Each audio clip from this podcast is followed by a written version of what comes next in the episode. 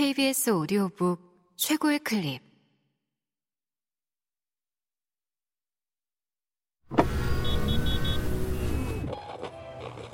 케이비에스 오디오북. 보통의 언어들. 김이나 지음. 선을 긋다. 그 사람과 나 사이의 거리. 누군가에게 약간의 불편함을 느낄 때 그것을 그렇다고 말하거나 표현하는 것을 두고 선을 긋는다고 말한다.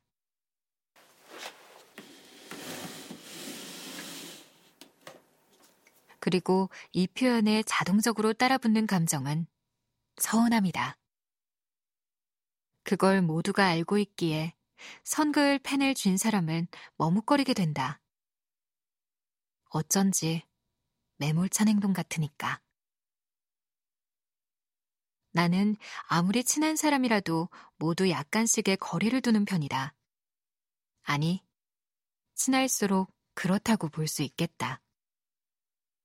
가까워도 거리는 둬야 한다고 말할 때마다 구구절절 설명을 하게 되는 건 내 의도와 거리를 둔다는 말이 가진 쓰임새가 다르기 때문이다.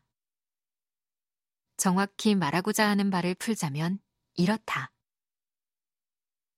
소중한 사람일수록 잘 바라보아야 한다. 세심히 살펴야 한다. 무언가를 제대로 보려면 최소한 발자국 정도는 떨어져 있어야 한다. 사람의 마음도 그렇다.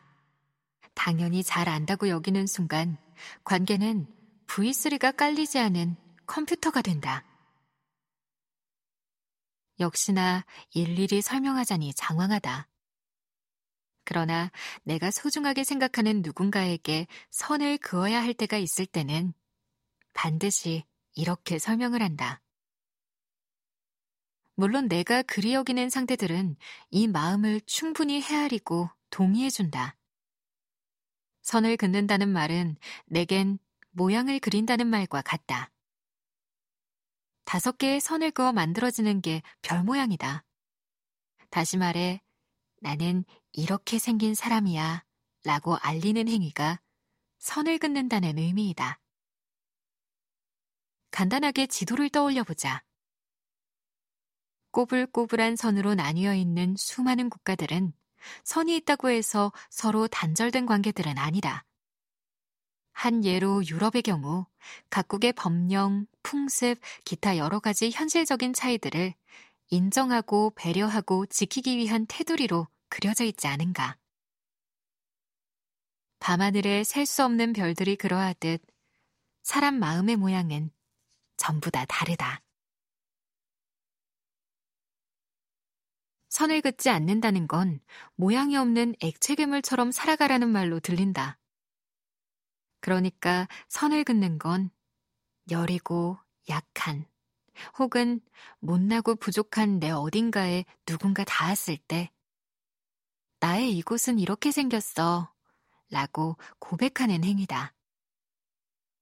반대로 남들보다 더 관대하거나 잘난 부분이 있다면 그 부분은 시원하게 트여 있을 것이다. 이 부분은 나라는 사람을 탐험하는 상대방이 판단하는 부분이 된다. 그래서 어떤 관계는 나도 몰랐던 내 영역을 알게 해준다. 그렇게 우리는 서로를 통해 확장되기도, 스스로를 알아가기도 한다. 살다 보면 부득이 선을 긋지 않아도 되는 사람들을 만난다. 그런 이들은 나름의 시간과 노력을 들여 나를 관찰해주고 그걸 토대로 내 성향을 점선으로나마 그릴 줄 아는 사람들이다. 그리고 그 밑그림이 나의 실제와 크게 다르지 않을 때 나는 무장해제되곤 한다. 이것이 얼마나 귀한 일인지 알기에 이런 사람을 만나면 나 또한 열심히 점선으로 상대를 스케치해본다. 이곳이 예민하겠지? 이곳을 흥미로워하겠지? 하면서. 그리고 이런 식으로 그려지는 사람의 모양은 수시로 바뀌기도 하기에 끊임없는 관찰이 필요하다. 이 섬세한 과정을 퉁치는 말이 배려인 것 같다.